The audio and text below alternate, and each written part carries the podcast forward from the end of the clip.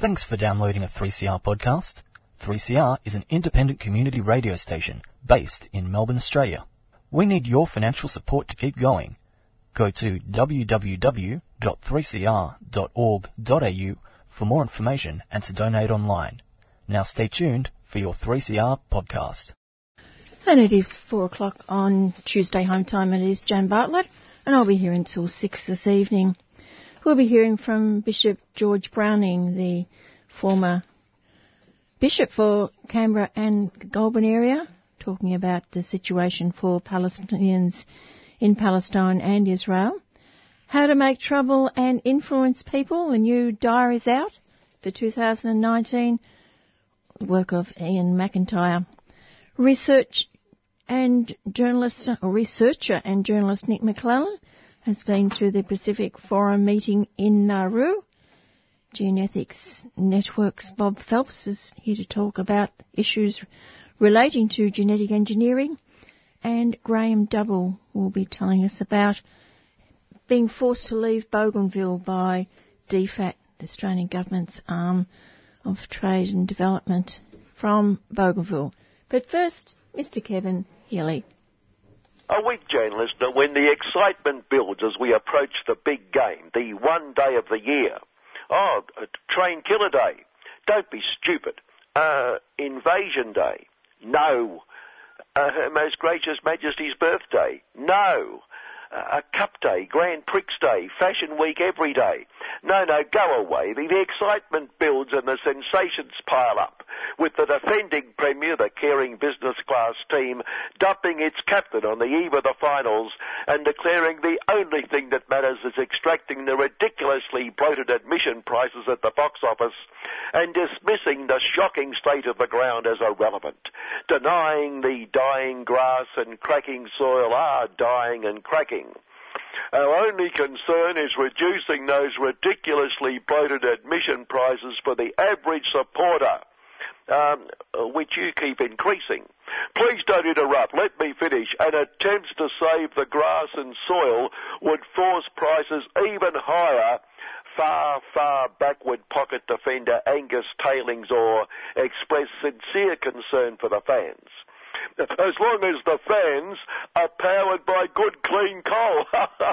he cracked a very, very funny joke and my team so encourages women, we have named the star women we encourage as emergencies. That will protect them from injury. New captain scuttle them more than boasted. The Socialist team acting captain, Tania Plibersek Socialism, accused the defending Premier of caring only about winning the game and ignoring the fans forking out the ridiculously bloated admission prices. Uh, so in everything you say, Tania, you aren't thinking about winning the game. No, not for a second. Uh, so you don't want to win. Unlike our opponents, we only want to win to help the supporters in the stands. Our opponents only care about themselves.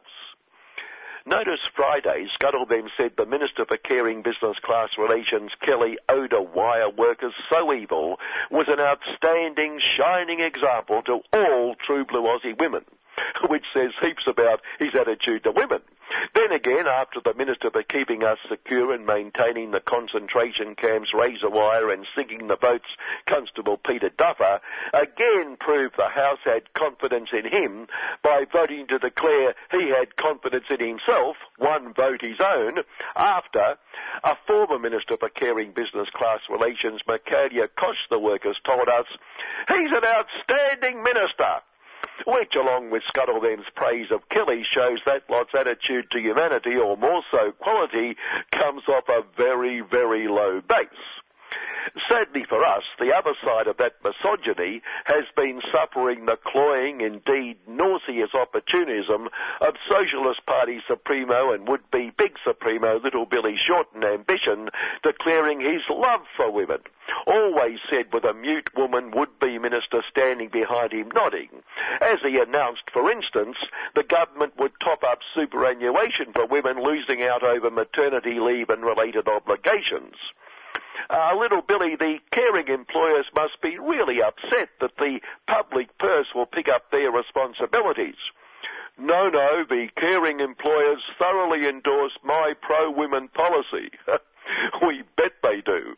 We had a follow-up question or two, like, was the timing of the announcement coincidental and wasn't Super supposed to relieve the pressure on the public purse and not increase it? But little Billy was too busy slobbering kisses on about 200 babies, 200 poor little kids, poor little innocents.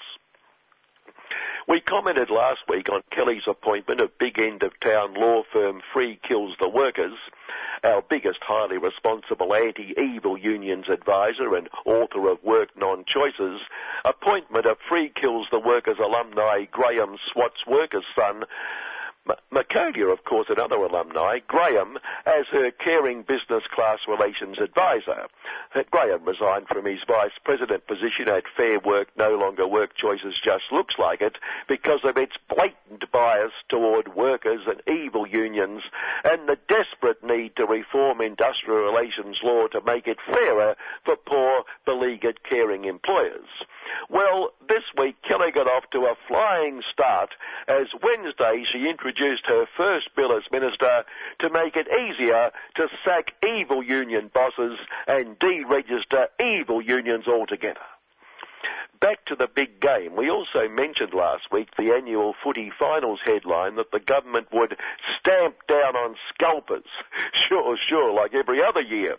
But the champion scalper of the week award had to go collectively to our airlines who increased fares to Perth from about $300 to $1,500 the second the siren sounded, sending Melbourne across the Nullarbor. Market forces, supply and demand, they explained, the rip-off.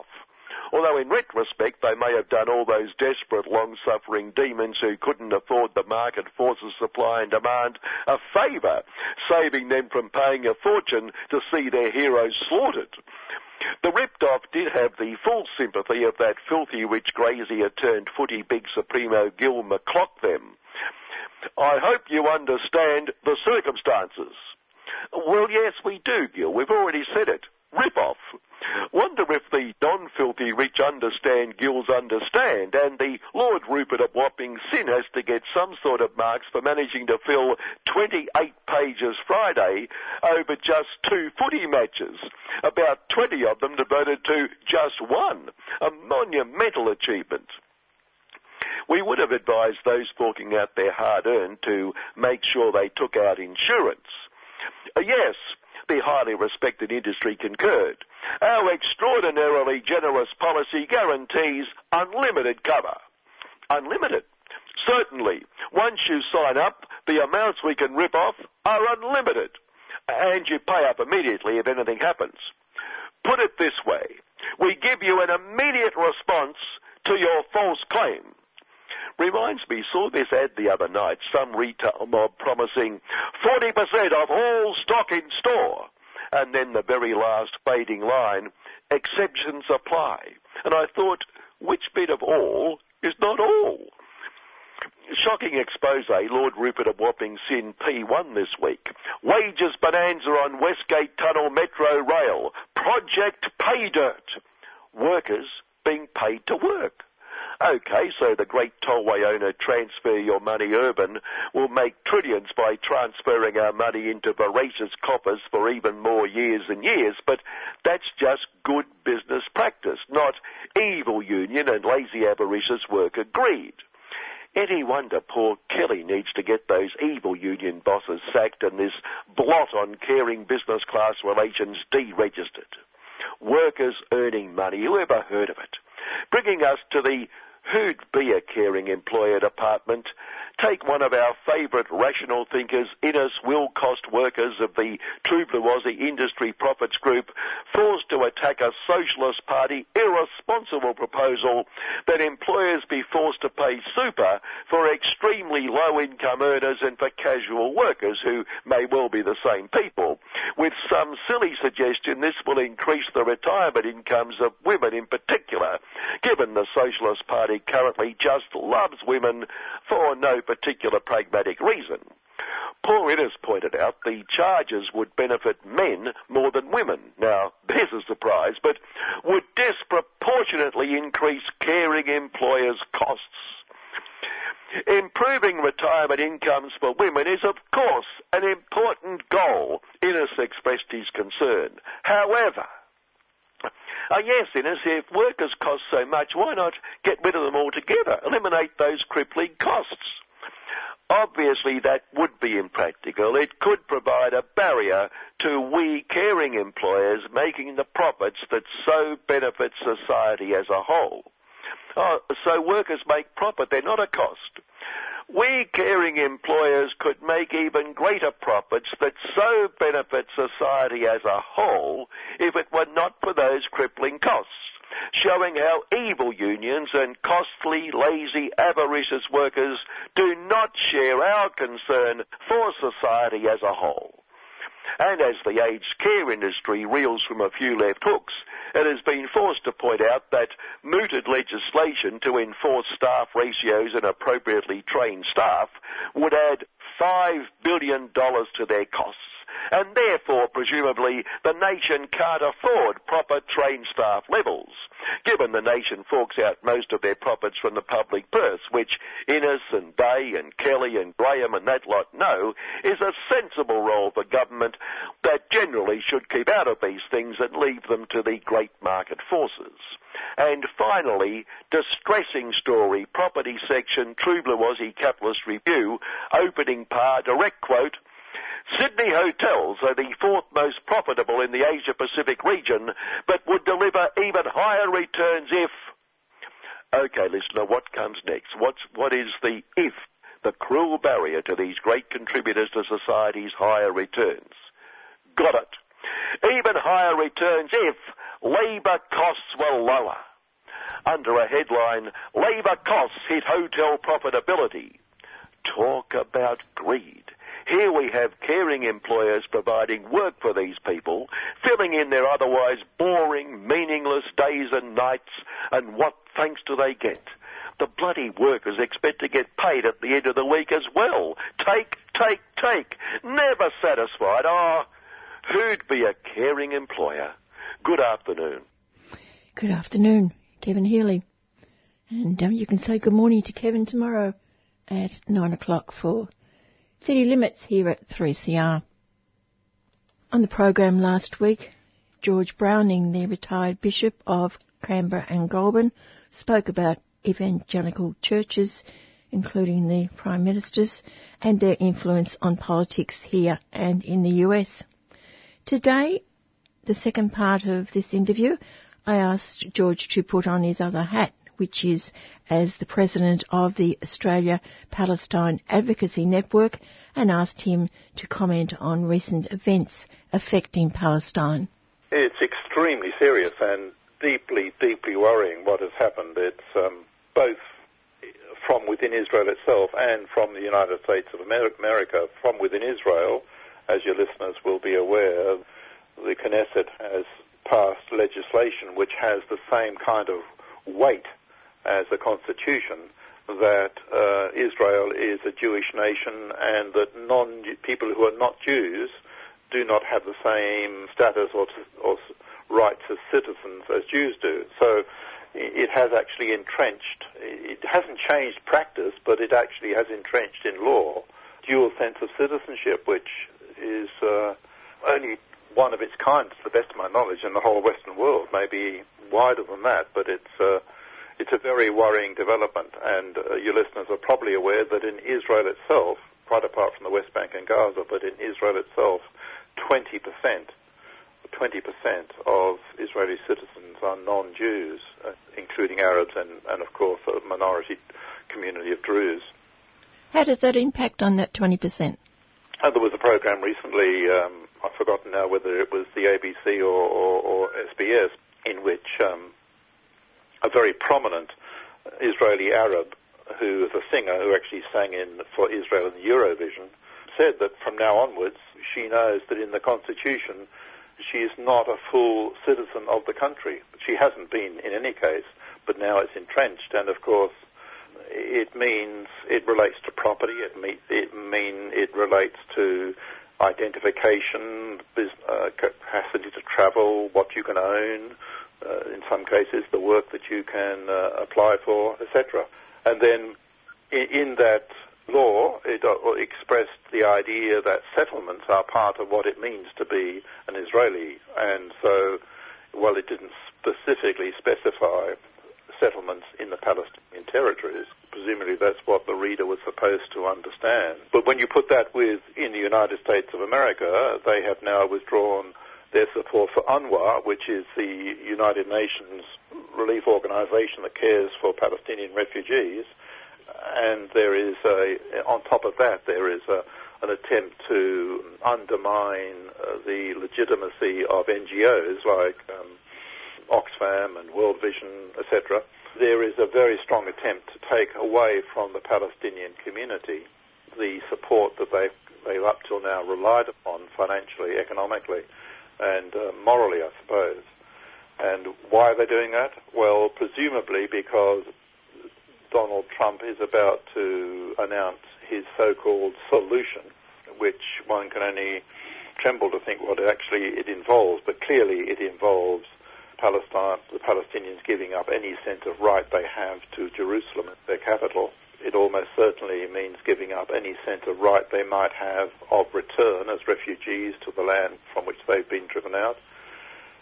And it probably means that uh, a two-state solution, as has up till now been believed to be possible, it will no longer be delivered. So it really is quite quite a dreadful situation, and we'll wait and see really what Trump and his son-in-law Kushner actually have to say.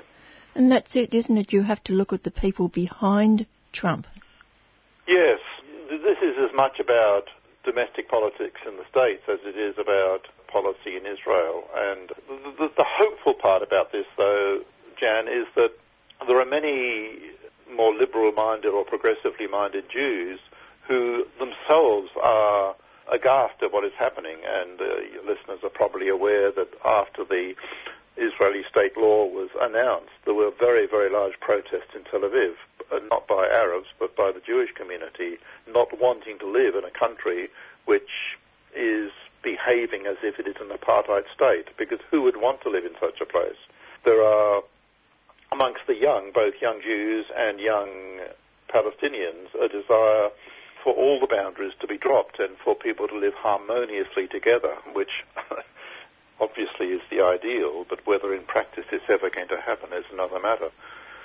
Um, that's not to say all young are like that. Clearly, um, some young Jews and some young Arabs have been radicalized into dig- digging the trenches around their own boundaries, but uh, there is a hopeful sign amongst some of them that they don't want to live in this country. They don't want the past to dictate the present. That's the difficulty in the Middle East that past history dictates present reality. And if people can be relieved of the burden of the past, the memory of the Holocaust and partitions and uh, boundaries and stuff, and and live in the present, then there is hope. But it it won't happen unless there is help and pressure from the international community. And also the increasing, what I see, calling of Palestinians Israeli Arabs or Middle East Arabs rather than calling them Palestinians? The ones who live in Israel are Israeli Arabs. I mean, they have Israeli citizenship and they are they are Arabs who live in Israel. They are Palestinians as well.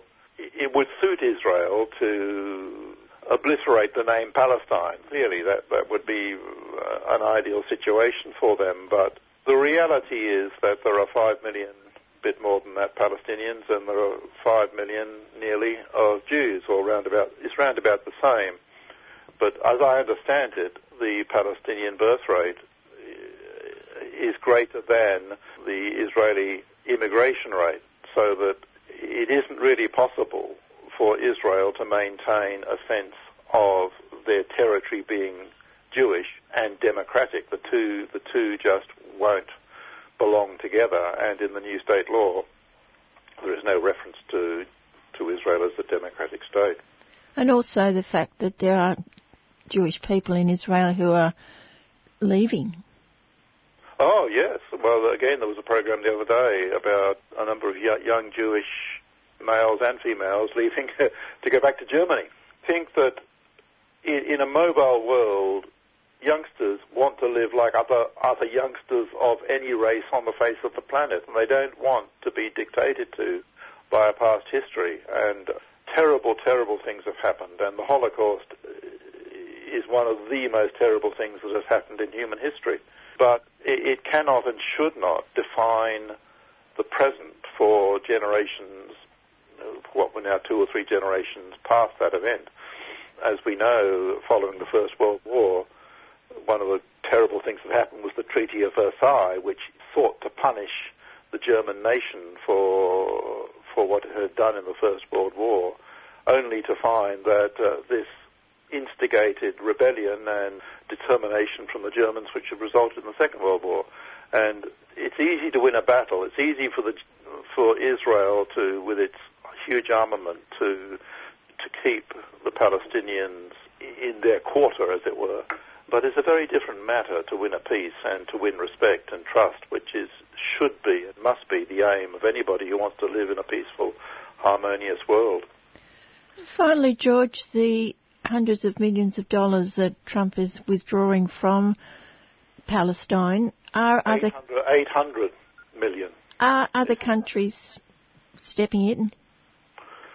Well, that is the hope. Uh, I don't know whether they have or not stepped in. It's an awfully big, it's an awfully large sum of money to have to find. I suspect that the European Union will stump up some of that money. There's pressure on Australia to follow suit, and the fear is that we will because we seem to always want to follow America in these matters.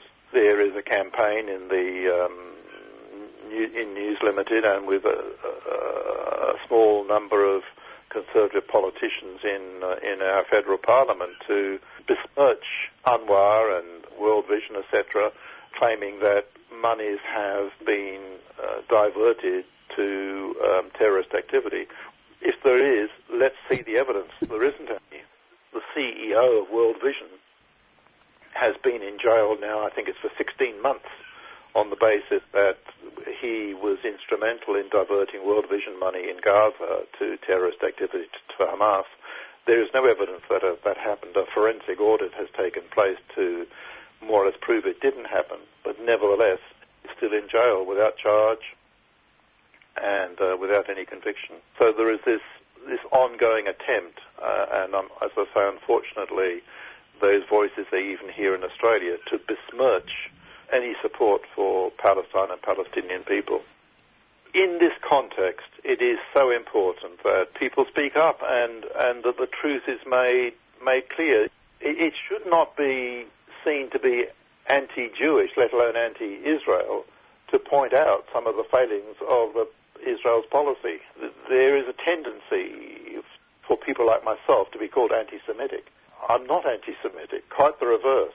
I cherish Jewish links within my own family and uh, certainly within the faith that I am a leader in, in the Christian faith, which is gets gained so much from the Jewish from the Jewish faith.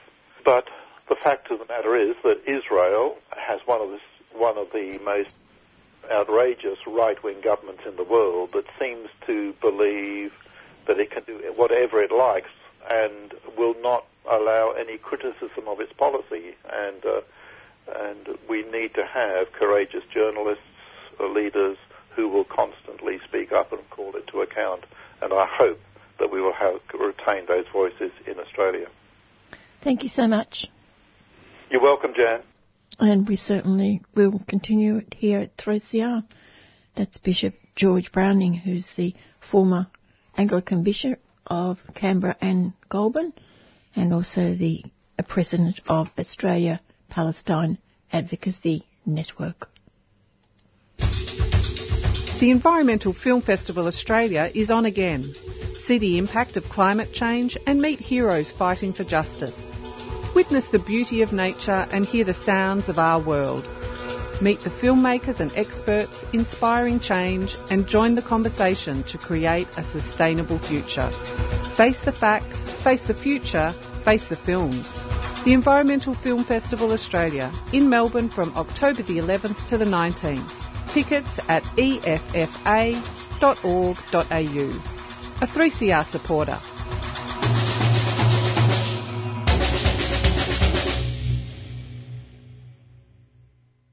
When you flip through the pages of a diary or calendar, what you see are the so called important events or holidays coming up for that year.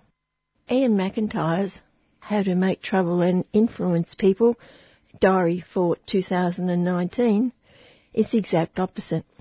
What you read for every day of the coming year is an event somewhere in Australia where grassroots Australians made their own history through activities and opposition to the status quo, so many facing violent opposition, resulting in injury, arrests, jailing, in some cases death, but undeterred the battle continues to this day. I'm speaking now with Iain about the diary.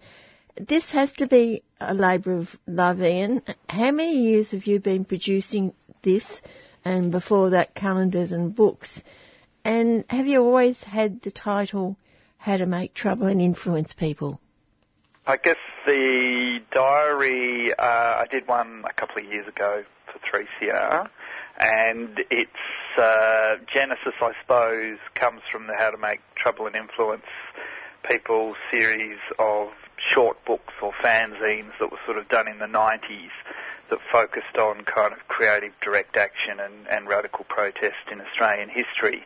So I guess I, I've kind of kept the title. Maybe it's become a bit of a brand name because it, it sort of sums up what I'm trying to cover with these with these different publications. So there was the book, which was sort of a whole lot of snippets of history with some longer stories in Australian sort of radical history, covering sort of 200 years of strikes and indigenous resistance and picket line hijinks and street art and blockades and protests and so forth. So sort of an alternative history of Australia or kind of left wing and uh, further out history of Australia. So basically, I suppose with all this material that I had, uh, a few years ago I thought I'd do a diary because we'd done the calendars at 3CR, the Seeds of Dissent ones, in the 2000s. And part of it was also that I needed a diary and I had bought a radical diary from overseas and it fell apart on me. so I thought, you know what? I, I can do one of these. So, yeah, so basically, uh, there was one I think in 2016, and yeah, there's been a bit, a few years gap because uh, I've been busy with some other things, but I had a little bit of time, so I thought I'd put one together for next year, and, and essentially it's got a radical date in Australian history for every day of the year. I'm just looking at the diary, so sort of choosing something at random. But also events, photos, street art, and I'd imagine yeah. that you'll be part of a few of those actions that you've got in this book, in yeah, this diary. There's, there's a few in there. I mean, I um, a lot of the dates I got this time was from uh, one of the Communist Party papers, the Tribune. So I sort of went through 20 years of the Tribune, just picking out any any kind of interesting strikes or interesting protests and so forth. But there's a few things I've been involved in too. So yeah, every day in the diary has a has a radical date. So yeah, choosing one at random. We've got May 29th, Fremantle, 1876. Six Irish prisoners escaped the colony aboard the US ship the Catalpa, which is probably one of the more of the famous ones. And then on the May the 28th, you've got uh, Melbourne 1978, Melbourne technical school cleaners go on strike over state government plans to outsource their jobs to private companies. So you've got these little sort of one-liner, what happened on this day, and then yeah, and then you've got sort of stories with photos, and they yeah basically go back about 150 years. And it's not just people, as you just said, sort of marching in the street or having banners. It's it's the inventiveness and the clever ways that people over the years have got their message across. Yes. So yeah, there's um, some sort of pictures of occupations. There's some billboard revisions, you know, by BUGA UP. The uh, billboard utilising graffitiists against unhealthy promotions, who during the 80s would most famous for spray painting and changing the messages on tobacco billboards. But a couple of examples I've got in the diary are actually, which I'll, I'll I won't tell people what they are, but are kind of more about the car industry and the advertising industry. So, so they were sort of not just targeting tobacco, but other things that potentially are kind of unhealthy. And yeah, there's also uh, there's a great for me. I guess I really like to emphasise the creative and the cheeky side of things, and so I've got some photos from pro-choice demonstrations in 1979, and there's a fantastic one where there's you know a demonstration in Canberra, and there's the anti-abortionists there, but then some other women have snuck in front of them with a banner saying Catholic women in favour of abortion, which in itself isn't funny, but the fact that they've got in front of the right to life and um, put that up was pretty clever. We got some pictures of people with their dogs, dog carrying various banners and so forth.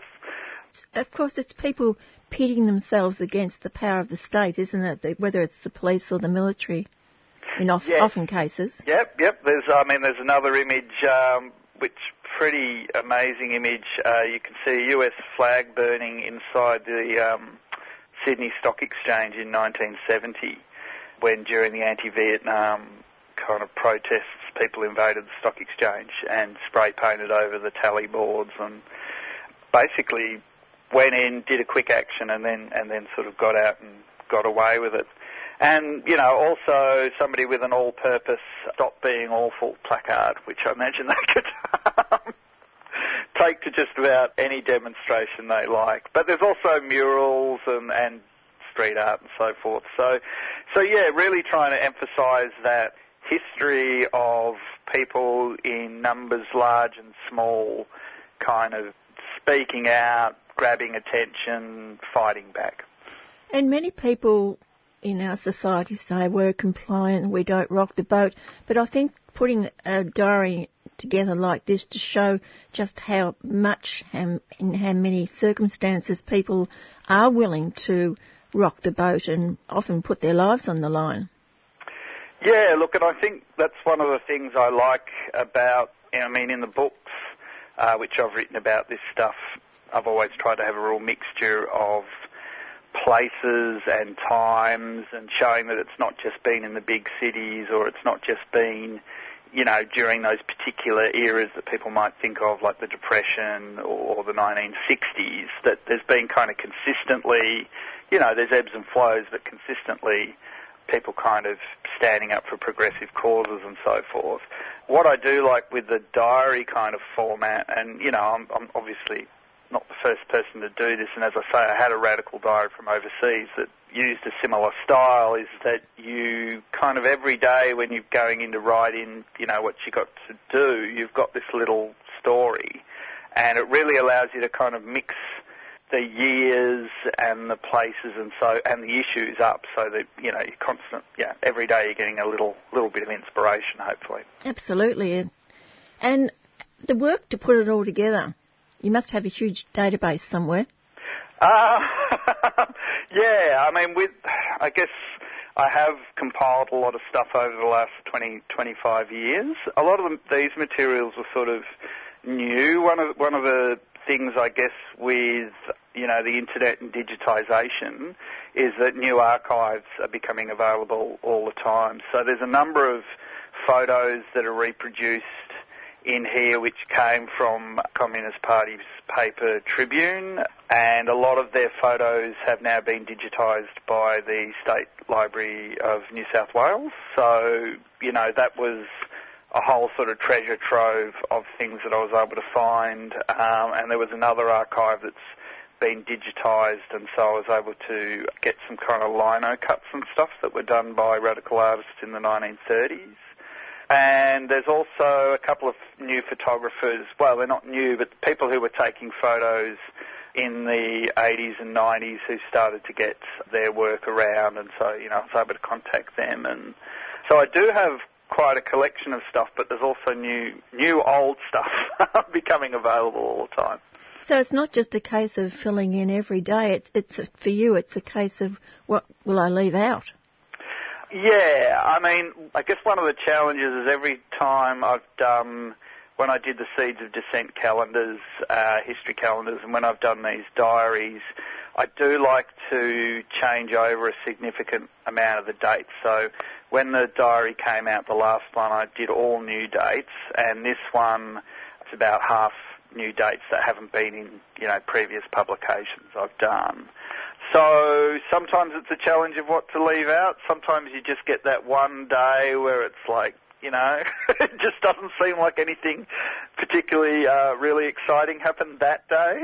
but um, for the most part, yeah, it's, it's more a question of having too much material rather than too little. A bit fascinated by the the um, choice. You can have a, a red or a green cover on it. Yeah, look, decided to go with two covers. Tom Civil, uh, who's a Melbourne-based artist who's done a lot of work for 3CR over the years. Um, he did the design on the Seeds of Dissent calendars and used to do design for various stickers and so forth. He came up with two cover designs. One's got a, a girl with a bomb, and that's in red, and that was from a patch but he also came up with this other great design, which is in green, which is kind of a collage of a whole lot of different protests and placards from different eras. And basically, I just couldn't choose between them. So I thought, well, not everyone's going to want to have the girl with the bomb when they go into a meeting. Uh, you know, some people are going to like the girl with the bomb. So I just decided to go with both. So hopefully, there's something there for um, you know for everyone. And also the fact that this book is about everyone. It's about Aboriginal people, young people, older people, trade unionists, squatters, lesbian and gay. All people are in this book. Yeah, look, I really tried to um, show a breadth of issues and a breadth of periods, and um, yeah, well, it sounds like you know, hopefully it succeeded in that. And the launch yeah, so got a launch coming up on October the 6th at the Old Bar, which is on Johnson Street in Fitzroy. Yeah, that's just something fun to sort of launch it. It's free entry. There'll be some music from Laura McFarlane and from Cold Hands, Warm Heart. And uh, I'll probably get up and say a few things and, and read a little bit from, from the diary. It's worth mentioning the diary and the launch are both benefits for Community Radio 3CR, but also for the Rainforest Information Centre. So the profits go to those two organisations. So yeah, the launch will be between 3 and 6 p.m. on Saturday, October the 6th. And um, yeah, come on down and eat, drink. Well, don't think there'll be any food there other than packets of chips. So probably, probably more a matter of um, drink, read, and be merry. And uh, yeah, 20% of the bar goes to 3CR and Rainforest Information Centre, and um, you can pick up a diary there, or you can get uh, copies through 3CR or various bookstores around Melbourne. Just for those who aren't familiar with the Rainforest Information Centre, RIC's been going since the 1980s. It came out of the Terania Creek blockade, so uh, people may or may not be familiar. In 1979, people in northern New South Wales launched uh, Australia's first blockade in a forest, and they uh, ended up saving that forest. And basically, out of that, primarily John Seed, but but other people became aware of rainforest issues and they kind of reached out. Basically, there, there was a government inquiry into the logging of rainforests, and so they reached out to try and find scientists and so forth around the world who could support them because really the science around rainforests and these kind of ecology wasn't very well known at the time and there, and there weren't really any kind of networks of people trying to do something around these issues. And what they discovered was, uh, yeah, that there were a whole lot of other people around the world who were who were also working in a kind of isolated fashion on this stuff. So Rainforest Information Centre, I guess, became kind of an informal network and information sharing kind of node. And so they published a, a magazine for years called World Rainforest Report, uh, which had kind of kept people up to date on what was happening around rainforest issues. And through their efforts and also efforts of Friends of the Earth in the UK and um, groups in the US, rainforest kind of became a, a global issue by the end of the 80s. So they've continued with that activism since. currently they're supporting things like the Melbourne Rainforest Action Group. They've been supporting kind of reforestation work in northern New South Wales and, and other places uh, in India and so forth. It's being done by sort of indigenous and local communities. One of the big things they're involved with is supporting the Los Cedros Biodiversity Reserve, which is something also that Melbourne Rainforest Action Group have been working on, and that's a, a, tropical rainforest reserve in Ecuador. And what's interesting with that was that Rainforest Information Centre in the late 80s helped get some Australian government aid money to buy this reserve. You know, kind of incredibly biodiverse place. But now, unfortunately, uh, even though it has been protected for decades from kind of farming and logging, now mining companies are moving in, and mining companies are moving in all over Ecuador into indigenous owned land and, and uh, very kind of unique and biodiverse kind of environmental ecosystems. And so, yeah, they're sort of supporting activists uh, in Ecuador and in Australia who are trying to stop that. We better give a plug for 3CR as well. Yeah. So yes, it's also a benefit for uh, the greatest radio station in the world. That'll do. Congratulations once again. Thanks, Dan. And it is congratulations too. It's a wonderful diary and not to be missed. And I'll just play you the, the message of how to get it and when the launch is.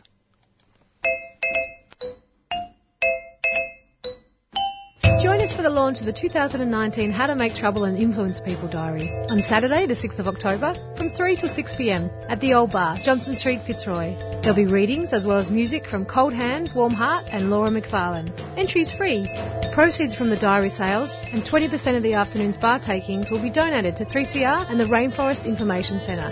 So come read, drink, and be merry. How to Make Trouble and Influence People diary launch. The Old Bar, Saturday, 6th of October, 3 to 6 pm. See you there. 3CR supporter.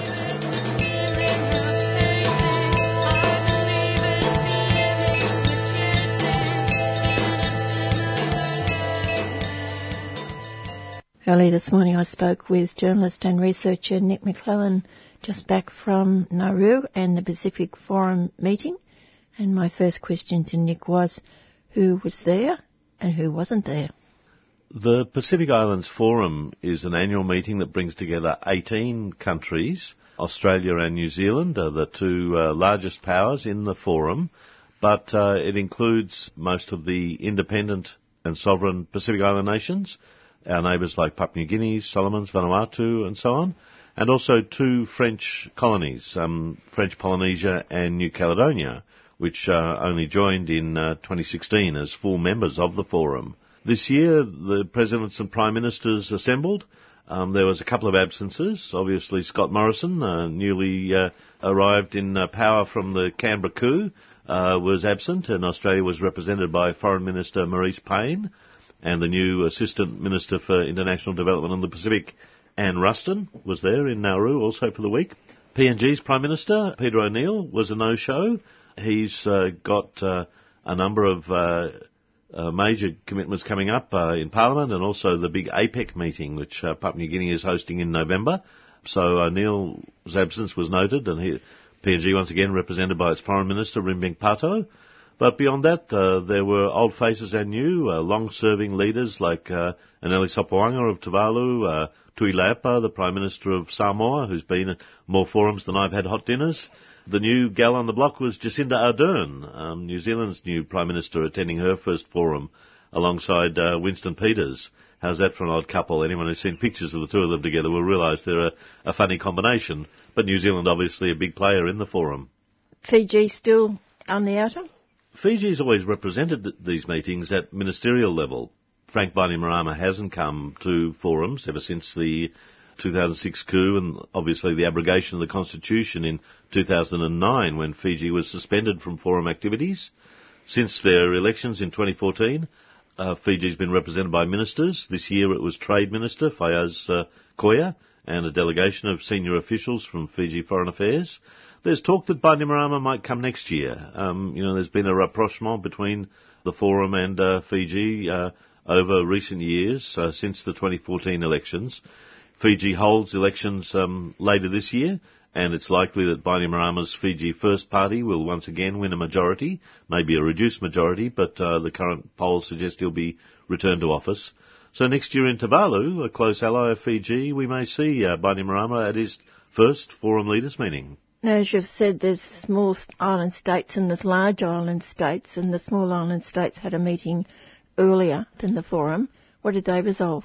Every year, the uh, Smaller Island States Caucus, which is the eight smaller members of the of the uh, the grouping, uh, they caucus beforehand, a couple of days before the official opening of the leaders' meeting. Um, these are, you know, very small countries like Tuvalu and Nauru with about 11,000 people each. Uh, Kiribati has got 100,000, but it's a very small and vulnerable nation. Uh, we've talked many times on this program about uh, the vulnerable uh, atoll nations who face problems with uh, climate change and uh, urbanisation. so Marshall Islands, Federated States of Micronesia, Niue, tiny Niue with 1,200 people, 1,500 people. These are countries that have particular problems that are different, obviously, to Australia and New Zealand, but also a country like Papua New Guinea, which has 8 million people and is heading on the way to 20 million in coming years. Uh, PNG is a big country by Pacific standards, bigger than New Zealand in land area and population. So the smaller island states get together and talk about their particular concerns. A lot of it's about transport and communications. How can you keep up the volume of people moving backwards and forwards? um, you know, to a country of 10,000 people. How do you maintain an airline with such a small population? They have particular problems around development, around transport, around communications. They obviously also have a central concern about climate change and uh, the impacts on human development. You know, these are in many cases low-lying atoll nations, just a few metres above sea level, so they're at great risk from storm surges, from extreme weather events, and from the long, slow onset effects of climate change things like ocean acidification, damage to the reef ecology, um, sea level rise, obviously, and, and uh, salinity of water supplies, all these sort of slow burning problems are something there. And so you see always from the SIS communique, the smaller island states communique, calls for much more stronger, urgent, faster action on climate change. Uh, the little guys have punched above their weights, to use the cliche, uh, in the global negotiations. People like Anote Tong, the former president of Kiribati, the late uh, Tony de Brum of the Marshall Islands, and Eli Sopoaga of Tuvalu. These are uh, political leaders that have played a really crucial role in the global climate negotiations. And they each year have an outcome statement and they try and push the larger forum member countries to uh, support their particular concerns. And this year there was a major breakthrough. Uh, using the diplomatic language, uh, the forum traditionally takes note of the smaller island states' outcomes, their objectives, and their, their demands. You know, taking note of it says, oh, good on you fellas, thanks very much, and then we go on doing what we want to do. This year, with one qualification, the forum leaders endorsed the SIS communiques. And when you go back to look at the language of the document, as I did in the final press conference, you see that it's calling for urgent acceleration of greenhouse gas emissions. Now, there's one country in the forum, and we all know who it is, who not only don't want to accelerate their reduction of emissions, but even seem to be abandoning any emissions targets. We know that the Turnbull coup, once again, people say, oh, there was nothing, what, what was the coup about? One of the things the coup was about was once again destroying any coherent climate policy and the mining lobby has done its job, the coal industry has done its job to once again bring down a government that was edging towards even a crappy policy like the, the National Energy Guarantee. Um, and they succeeded in blowing that out of the water. And Pacific Island governments, particularly the smaller island states, are really anxious about what we're seeing in Australia at the moment. And so the call in the outcomes document was for um, stronger action, more urgent action, uh, accelerated action on emissions reduction. And that's everything that Canberra's not doing. Well, how did they get round that one? Well, the forum forges a consensus. It's a it's a body that meets. The leaders go off. Part of the meeting is one day the leaders go into a room together and talk about their concerns, person to person, without officials, without note taking, and so on. And you can only find out what happens in the room through leaks or through asking people. Um, and as a reporter, I was there as a correspondent for Islands Business Magazine. Please subscribe, keep me in a job. Islands Business Magazine reported on uh, the the thing. I was the only Australian journalist who went to the final press conference. Other journalists from the Australian, the Daily Telegraph were on the island, but they were just following the Australian lead on what the issues were. And at the final press conference, I asked Tuvalu's Prime Minister, Enele Sopoaga, isn't it unique that they leaders have endorsed your call, not just noted it, but endorsed it. It's the first time it's ever happened, and he acknowledged that that was true. But the communique says with qualification. And I asked him who or what was the qualification, and uh, he was diplomatic enough not wanting to name the country, but when I asked him whether it was a country beginning with capital A, he agreed. And so, you know, going through the alphabet of the forum members, it's not rocket science. Um, you know, Albania and Austria are complaining that they're being associated with such bad behaviour, but we all know that the problem is Canberra. We all know that our current Prime Minister, Scott Morrison, was a man who took a lump of coal into Parliament in February 2017. We all know, or we all should know, that the man he's appointed as his Chief of Staff in the Department of Prime Minister and Cabinet is a former lobbyist for Rio Tinto, one of Australia's biggest coal exporters. This is a man who was Deputy CEO of the Minerals Council of Australia for many years, John Kunkel. Um, we know that Angus Taylor, the Energy Minister, is a man who's campaigned against wind power and renewables for most of his political life. These are people who are running Australia's climate policy at the moment. And it's a serious problem, and our neighbours know that. They're frankly looking forward, I think many of them, to uh, change of government next year. Will the Labor Party do any better? Well, let's see. But I think there's a, a real concern. And the concern is not about the you know details of particular policies. It's the bigger picture. The Trump administration has withdrawn from the Paris Agreement on climate change, or is in the process of withdrawing. They've announced that the, of the three billion dollar pledge that the Obama administration gave of funding to the Green Climate Fund, they would stop the funding so Obama pledged $3 billion for this new global mechanism to support developing countries uh, in their climate action. A billion dollars got out the door by the end of his administration. Serious money, a good 10% of the global fund. Um, and Trump said the, the remaining $2 billion would be halted. So for Pacific Island countries, they look at what's going on in America, and then they look to see whether other countries might follow the Trump administration's lead. And what they see in Canberra worries them because Australia is a mid-level power with internationally uh, a pretty good reputation. Australian citizens might disagree with that, but internationally Australia is seen as a responsible, you know, good international citizen. And if we were to withdraw from the Paris Agreement on climate change, it would send the dominoes falling around the world. It would give license to many other countries that are wavering about their commitment to this significant transformation of economy, of energy systems, of agriculture, of society our Pacific neighbours are, are frankly shit scared that governments in Australia will not only bugger up Australia's environment program, energy program, but they will set a cascade of other countries who follow the Trump administration. That's really worrying them. And they look at what sort of stuff's coming out of Canberra. The former Minister for International Development in the Pacific, Senator Concetta Fierravanti Wells, one of only two ministers whose resignation was accepted by Turnbull during that fratricidal week in the Liberal Party, she's openly calling for ditching the Paris Agreement, for building new coal-fired power stations now that she's back on the back bench. She and Tony Abbott and others are still campaigning to ditch what, sem- what fragments of climate policy still exist with the coalition. And uh, that's worrying our neighbours. You just think of climate change with the, the increase in the oceans and also the the temperature of the oceans, which means more storms, and the depletion of the fishing areas in the Pacific, and those island states depend in a great deal on those fisheries.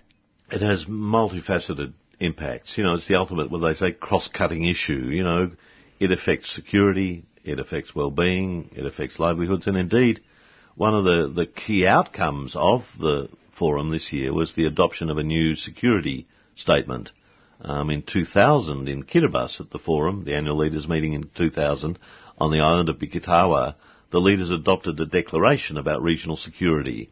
That was at a time people may remember back, you know, the late 90s, uh, early 2000s, there was conflict in the Solomon Islands between rival militias.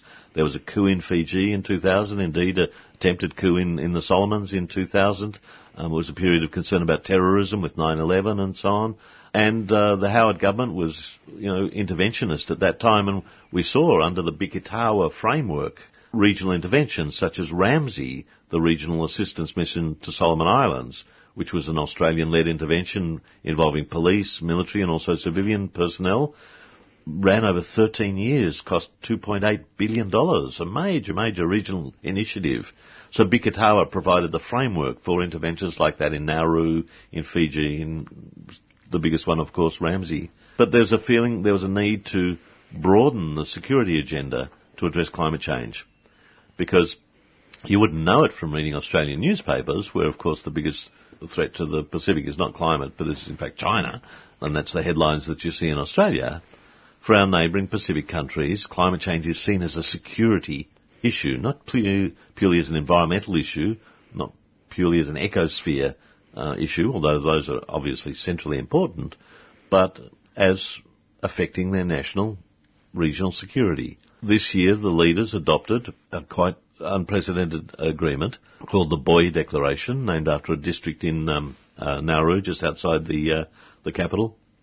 And the Boe Declaration states very clearly that climate change is the greatest single threat, single greatest threat, to be technically precise, the single greatest threat to well-being, to security, and to livelihoods of the peoples of the Pacific.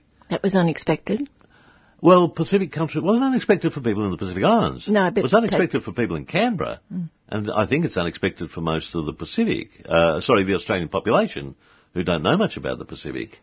That you know the strength of government opinion, and this is elite governments. This is not you know what civil society is saying. Uh, even more urgent action required. This is the governments of all of our neighbouring countries, including New Zealand, signing on to a statement, and indeed Australia has signed on to the statement saying that climate change is the single greatest threat to the well-being, security and livelihoods of the peoples of the Pacific. And so it's broadening the agenda beyond state-centred national security, beyond issues around policing, cyber security, law enforcement and so on, all of which are very important for island governments, to a much broader agenda around human security, around environmental security, and those terms are, are explicitly used in the Boe Declaration. And the obvious question then is, if there are these multiple threats to security, which range from things like illegal and unreported fishing in Pacific maritime zones that need aerial surveillance and patrol boats and so on to track down illegal fishers, to human security, which is how do people living in a village, in a rural, isolated outpost of a Pacific Island country, address questions around violence against women, around the threat to agricultural livelihoods that comes from climate change. How do you have that all-encompassing notion of security? The obvious question is where do you put your resources to address all those threats? And the obvious point is if climate change is the single greatest threat, surely we should be putting most resources into addressing that greatest single threat. And I think what we see at the moment is the imbalance where the major powers, the ANZUS allies, Australia, New Zealand, the United States, and France, put most of their resources into a classic notion of state-centred security um, that's geared towards strategic denial, that's geared towards keeping foreign powers, and the obvious one is a country beginning in capital C, keeping them out of the islands. And so you only have to look at the headlines in the Australian newspaper over the last few weeks where they're, you know, talking about Australia needs to build a military base in Manus. Australia needs to pay for submarine cables to Solomon Islands, to PNG, to other countries to stop Huawei, the Chinese corporation, building them. You know, we have to fund the military base, the Black Rock military base in Fiji, which is a new regional peacekeeping initiative to stop the Chinese doing it, and so on and so on. That China, you know, the China drum is beaten all the time in uh, the the Australian media, and very few people look at what's actually been agreed by the leaders saying, yes, of course we need to address those questions about the broader state-centred security, but we want a much broader notion of security that encompasses human security, environmental security. We also need to put the resources behind that.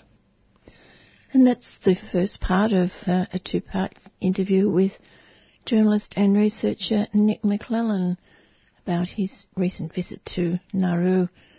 Next week we'll be hearing more about the Pacific Islands Forum and also Nic's impressions of the island of Nauru where the Australian concentration camps are, the impact on the people there, and also the impact on him meeting the people stuck in that hellhole. It's just on five o'clock.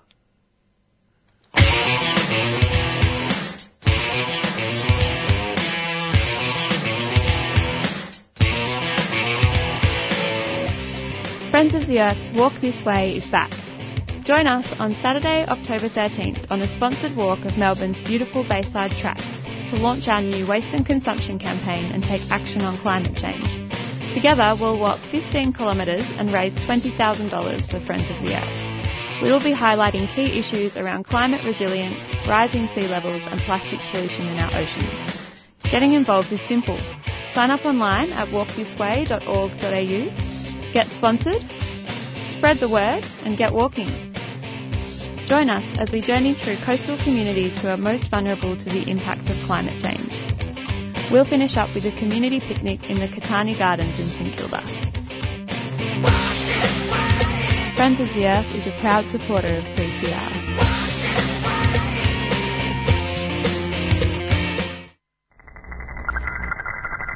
Are we on a path to totalitarianism? Are governments and technocrats developing technologies that hand them greater control over our lives?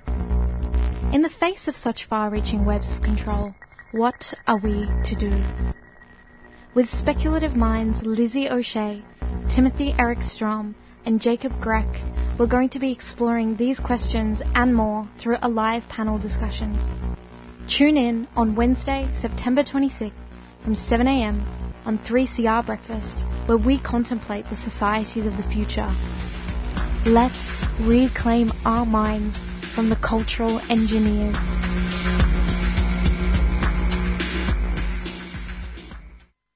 Next to Bob Phelps from the GeneEthics Network. Bob, could we start with Roundup and what was Monsanto? Recently there was the court case in California where a council worker was awarded $289 million for his lymphoma cancer. Can you just clarify the decision by the, the judge in awarding that amount of money? Well, it was actually a jury trial, so the jury were asked a series of questions. There are quite a number of them. They all comprehensively agreed that Dewayne Johnson's uh, non-Hodgkin's lymphoma was um, caused by the active ingredient in Roundup, glyphosate, and as a result, the judge awarded $289 million against the company. We'd have to go back and look at the dozen or so questions that the judge asked the jury to make determinations about but uh, it was sufficient at least for her to award a very substantial sum against the new owners of uh, Monsanto, which is the Bayer company, Bayer Crop Science. And Bayer's got some more on the books, haven't they? Some more cases? Yes, there are some eight or nine thousand other people with non-Hodgkin's lymphoma in the USA who are now also claiming that their disease is, is the result of exposure to glyphosate, the active ingredient in Roundup. So as a result, of course, Bayer's uh, uh, share price took a pretty serious hit straight away as well and hasn't recovered. It's interesting times in the chemical industry. Is it also true that Nufarm is developing or has developed Roundup as well? No, Nufarm has actually gone out of developing it. Nufarm was the major producer and uh, marketer of uh, Roundup in Australia until recently, and I believe that the main marketer now is ChemChina, which took over Syngenta about uh, two years ago. There's a concentration of ownership in the chemical industry and in the seed industry too. As a result, Bayer now owns Monsanto and is the biggest seed and chemical company in the world. ChemChina and Syngenta are big time in the same area. And now we have Dow and DuPont who got together, which got together, and uh, they are now known as Corteva AgroScience and then there's a little player on the side, BASF, which is uh, of the same origins as Bayer, uh, when Bayer took over Monsanto, it had to divest itself of quite a few of its assets as a result of the antitrust people saying you can't do that because you'll be a monopoly. The consequence of that is that Bayer sold quite a number of its assets to BASF, also a German company. So those four players now own something of the order of 60% of uh, all seed, commercial seed in the world, and somewhere around 70% of all agrochemicals.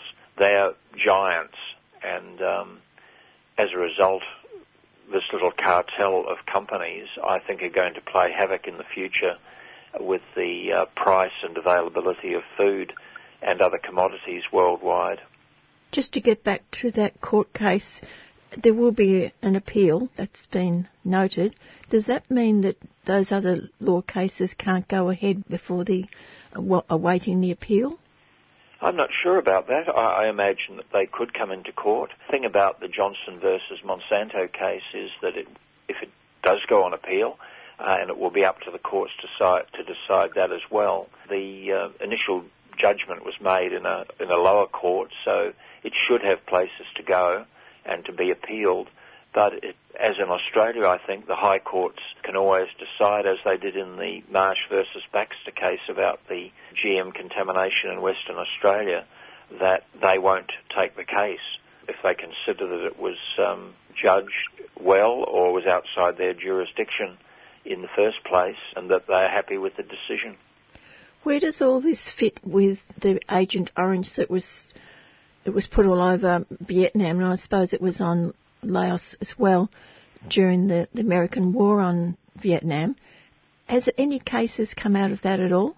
I'm not aware of any, but the Vietnamese government, as a result of the um, Californian decision, did say that uh, they were looking for compensation from the companies for the health impacts that are still visited on the grandchildren and great grandchildren of the Vietnamese who are exposed to Agent Orange in that war. It was contaminated with dioxins, which are a very potent teratogen, that's to say something that causes genetic um, defects, and the effects of that are seen widely in the Vietnamese community among those who uh, who were impacted either as service personnel or even as civilians during the American war on Vietnam. As a result, they're saying now Dewayne Johnson has been compensated and the company should be thinking about compensating the Vietnamese victims of uh, what turns out to be um, a pretty bad dealing uh, on the part of um, Monsanto, which knew that its uh, herbicides were contaminated with dioxins but didn't publicise the fact and didn't tell the US government, which sprayed tens of millions of litres of those herbicides across Vietnamese farms and forests during that war. But the American soldiers, they were compensated, weren't they, when they took their cases in America? Well, there has been some admission and some compensation, yes, and to Vietnam vets here in Australia as well. But many of those people, of course, have died prematurely as a result. It's a bit like Dewayne Johnson. It was only the fact that the Californians now expedite cases into court where someone is going to die and is going to not be compensated before their death. The courts have said that they will consider those cases, put them higher on the list and speed them up. But the Vietnamese, or the Vietnamese and, and, and the vet, vets from that war were not given that priority, that special treatment, and as a result, many of them have gone to their deaths uncompensated, and that continues. Legally, I think, and internationally, these things need to be re-examined. Uh, we're not lawyers. Uh, we can't say how it should go, but there must be some room to manoeuvre, I'm sure. It's interesting that Robert F. Kennedy Jr., the scion of the Kennedy clan in the USA, has been the main lawyer on the Dewayne Johnson case, and I don't know any detail, but um, his team, I believe, will be talking to those other victims and uh, trying to make sense of all of this. And let's hope it goes internationally because there are victims of these chemicals really around the world. And uh, when companies uh, are selling products that they know are either a poison or um, are not what they purport to be, like like Roundup and, and many others, like Agent Orange, the herbicide that was sprayed in Vietnam, then at some point they need to be held to account and not walk away. For instance, as James Hardie did here in Australia, when they knew perfectly well that the asbestos products that they were selling were harming and killing people, and the Australian government allowed them to pick up their assets and take them overseas that they, so that they could avoid liability. Our uh, previous Foreign Minister, Julie Bishop, was the lawyer engaged in that case, keeping people out of court until they died. Some of these people who have done these things need to be held to account as well, I think, for their uh, unprofessional behaviour. A major concern still for GeneEthics Network and others in the, the field is the refusal of the Australian government to join the biosafety protocol. It seems strange to me when you've got a federal government who talks about security and bioterrorism and the, you know the food, the contamination of a few strawberries. We're going to have 15 years jail, yet they won't sign something like this. Yes, it is anomalous indeed. The biosafety protocol is a protocol under the Convention on Biological Diversity, and it was set up 15 years ago now. They've just had their 15th anniversary. Um, 171 countries belong to it, but those countries that are the main exporters of genetically manipulated foods and crops, uh, the USA, Canada, Australia, and others, have all said that they won't join the biosafety protocol, which is supposed to make the international transfer, handling, and use of genetically manipulated uh, seed, animals, and other organisms, supposed to provide rules to do that safely. They don't belong to it and um, continue to refuse to do so, saying that it will disrupt trade. Well, if trade is to continue going smoothly, then I think that we need to ensure that biosecurity in particular is observed, and that is the issue about the strawberries and other things that pose a challenge to human health and the food supply. The first step for that is to have this framework, the biosafety protocol, in place and to start conforming with its rules. And yet Australia still says no, claiming that trade will be uh, adversely affected.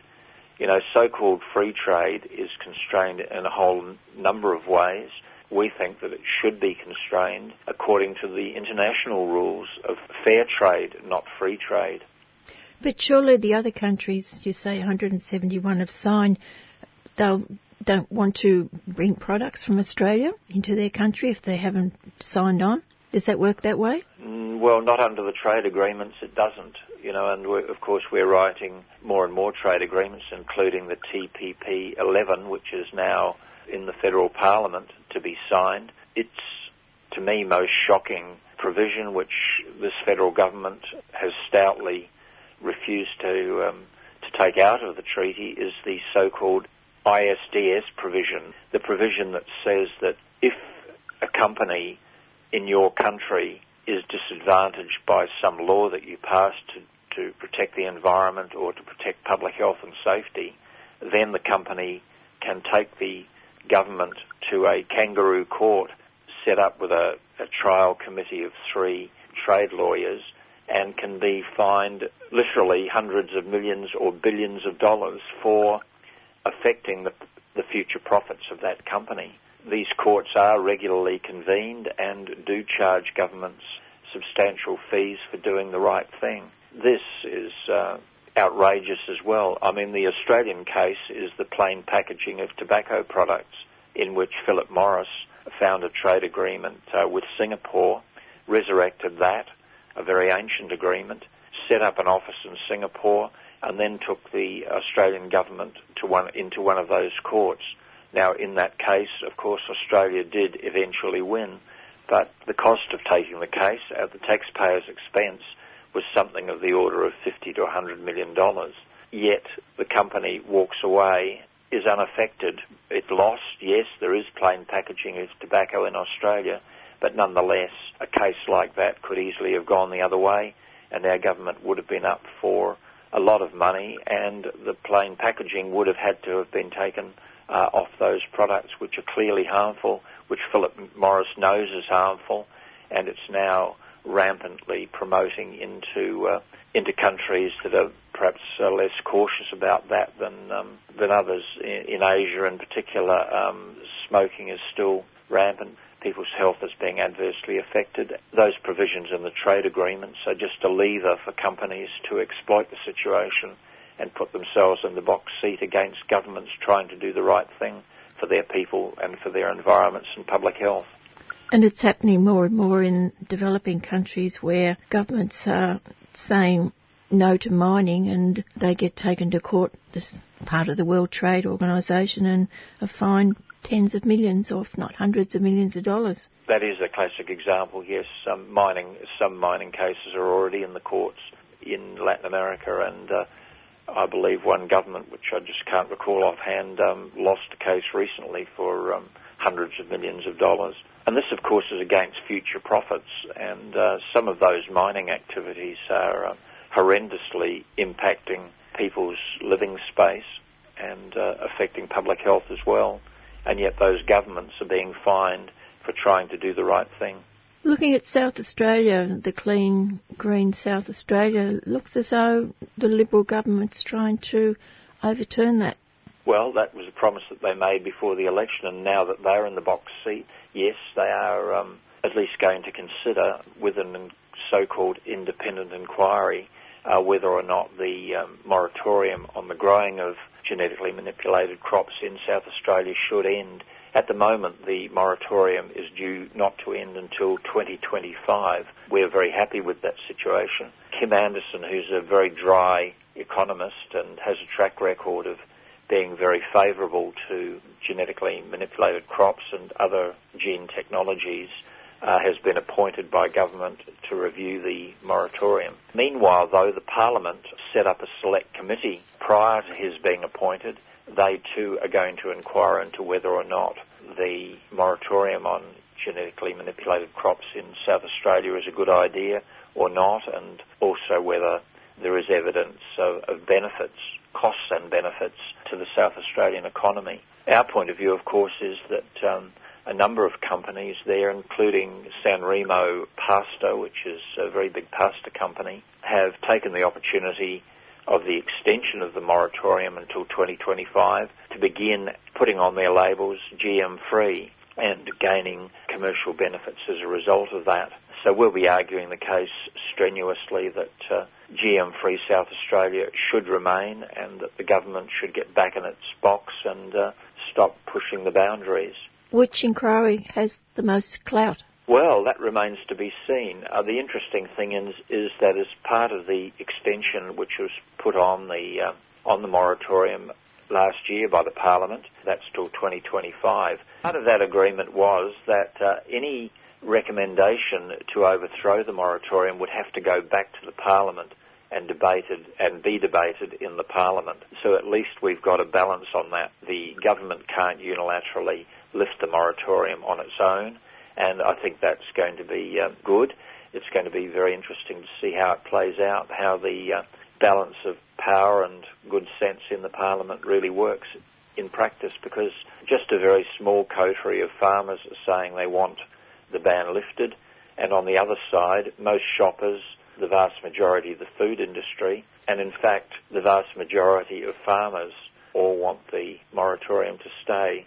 However, our challenge is to uh, mobilise those people to actually raise their voices and have their say by the middle of October, uh, which um, in four weeks is a pretty uh, pretty big request. But nonetheless, we're giving it our best shot, and uh, we're hopeful of a positive outcome. What's the difference between a ban and a moratorium?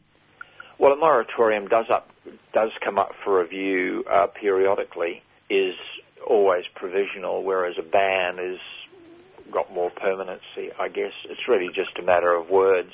We like to call it a ban. Other people like to call it a moratorium, and that's to say this um, prohibition will be reviewed from time to time, and indeed it has been reviewed three times before. This is not new, and uh, to their credit, the South Australian Labor government kept the moratorium in place uh, from 2003, and it's still in place now. So we're very confident, really, that um, it has served the South Australian government and the public very well, and uh, that there are good reasons for it. But among the scientists and, uh, of course, the GM industry, they're chafing at the bit. it's symbolic, really, to overturn the ban in in a state. It's in their face, really, because, uh, for instance, the companies have, when they want to transport their um, seed from, say, Victoria to Western Australia, have to go round South Australia. They say that costs them money, inconvenient, and they simply don't like doing it. It's bad PR, really. What's the situation here in Victoria? Well, Victoria doesn't have a moratorium, not a general one at least. Um, and some canola is grown. But the thing about the GM canola is that the farmers who have tried it didn't particularly find it profitable or um, assisted their uh, production systems. So in Western Australia, uh, Victoria and New South Wales, where it is grown, proportion is going south, I could say. In Western Australia, for instance, last year 30% of the crop the companies claimed was G- GM and this year it's only 20%. So uh, the farmers are voting with their feet. They're also, of course, getting premiums for GM-free canola. That's a big incentive for them to uh, not bother growing it. How long does it take to get the certification that they're GM-free after they have had GM crops on their land? Well, that's been up for debate as well. The um, the only ones who are really um, interested in certifying GM-free is the organic industry, and there was a move recently to question the three-year or the five-year in, in transition that they um, have set for a transition from a genetically manipulated crop or farm to a, an organic one. It's five years now, and some in the organic industry wanted to make it three, and that was um, successfully argued out, and five was retained. So we were pleased about that. New Zealand, they want GM babies. Is that what's talked about? Well, that is a completely different topic, but of course it's the same technology. The new CRISPR, so-called CRISPR technologies are coming along. Uh, the old cut and paste GM techniques that have given us the crop plants we've just been discussing, they've had their day. Uh, they're gone, done and dusted.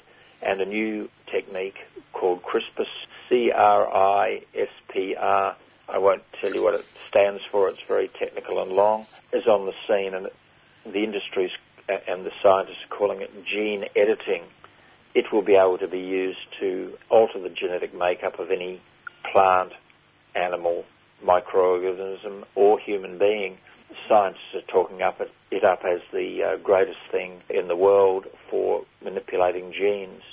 And yes, a group at uh, Auckland University has been talking about germline gene manipulation in human beings, which of course means that the genetic changes could be passed on to future generations.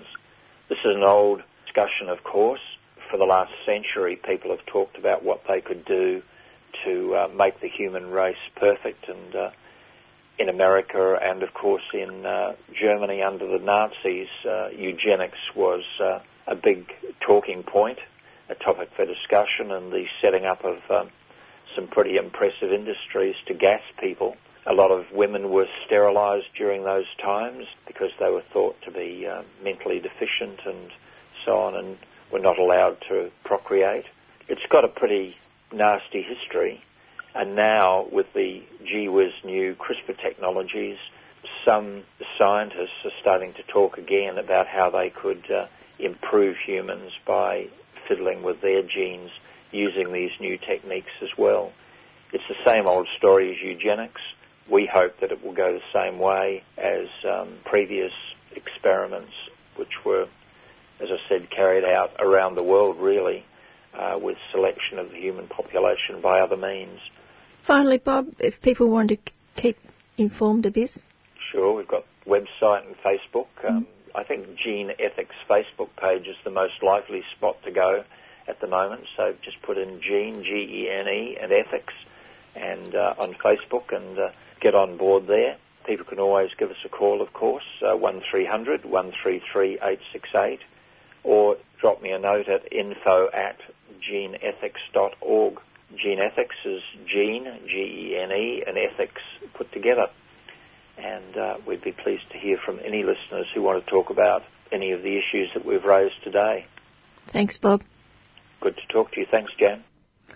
Thanks to Bob Phelps from the GeneEthics Network. Let's hear it from our friend Rod. Dum da da da da dum da da da da boom boom boom boom boom boom boom boom. Hi, I'm Rod Quantock, and you're listening to fill in the dots. You know who you're listening to. Why do I have to tell you who you're listening to? You know who you're listening to. You're listening to yes, fill in the 3CR Community Radio. You got it right. You've won a giraffe. Uh, we're at 855 AM. We're on digital radio and streaming at 3cr.org.au. 3CR has been making trouble since 1976 and occasionally I've been part of the trouble that's been made. It's a vital part of our uh, media landscape and I'd encourage you to get a hacksaw, an oxyacetylene torch and go up to the Dandenongs and, and bring down all those broadcast towers that aren't 3CR's towers and let's make 3CR the only source of information to an information-starved, dumbed-down Australian community. Written, authorised and spoken by Neil Mitchell. Join for the launch of the 2019 How to Make Trouble and Influence People diary on Saturday, the 6th of October, from 3 till 6 pm at the Old Bar, Johnson Street, Fitzroy. There'll be readings as well as music from Cold Hands, Warm Heart, and Laura McFarlane. Entries free. Proceeds from the diary sales and 20% of the afternoon's bar takings will be donated to 3CR and the Rainforest Information Centre. So come read, drink, and be merry. How to Make Trouble and Influence People diary launch. The Old Bar, Saturday, 6th of October, 3 to 6 pm. See you there a 3CR supporter.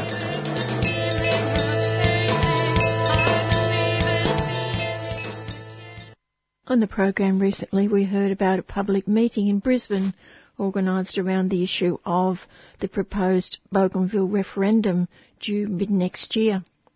One of the three speakers was Graham Double, who has had recent experience of living and working on Bougainville, where he was told by Australian DFAT to leave immediately without giving any substantial reason. Graham now lives in Byron Bay in northern New South Wales and I spoke with him at the weekend.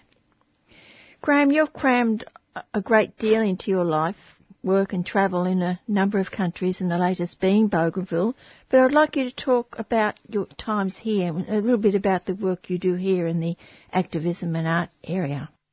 Yes, at the moment I'm uh, working through Byron Community Centre, Byron Bay Community Centre. They have a very, very good theatre there, so I'm an event coordinator there for the many events that come through. And I'm also the manager for the Byron Community Markets, which I'm attempting to revamp in terms of bringing more local activity and local groups coming through it and arts and lots of things. So event managing work has always been your priority, is that what you're saying? I guess I've moved between event management or um, arts and cultural program, uh, program management or business and documentary filmmaking.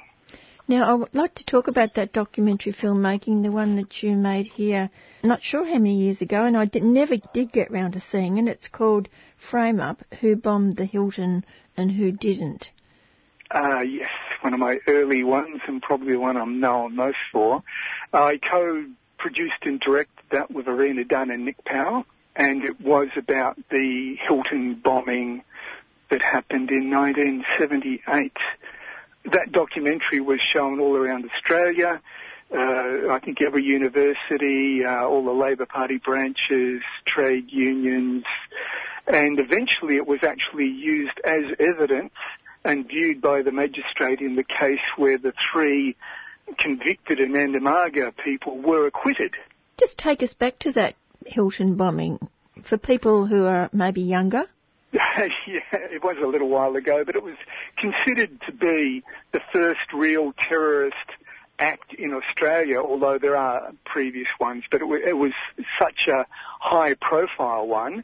It was at a time when both ASIO and State Special Branch in New South Wales and South Australia were under extreme pressure for what really amounted to criminal activity on both of their parts.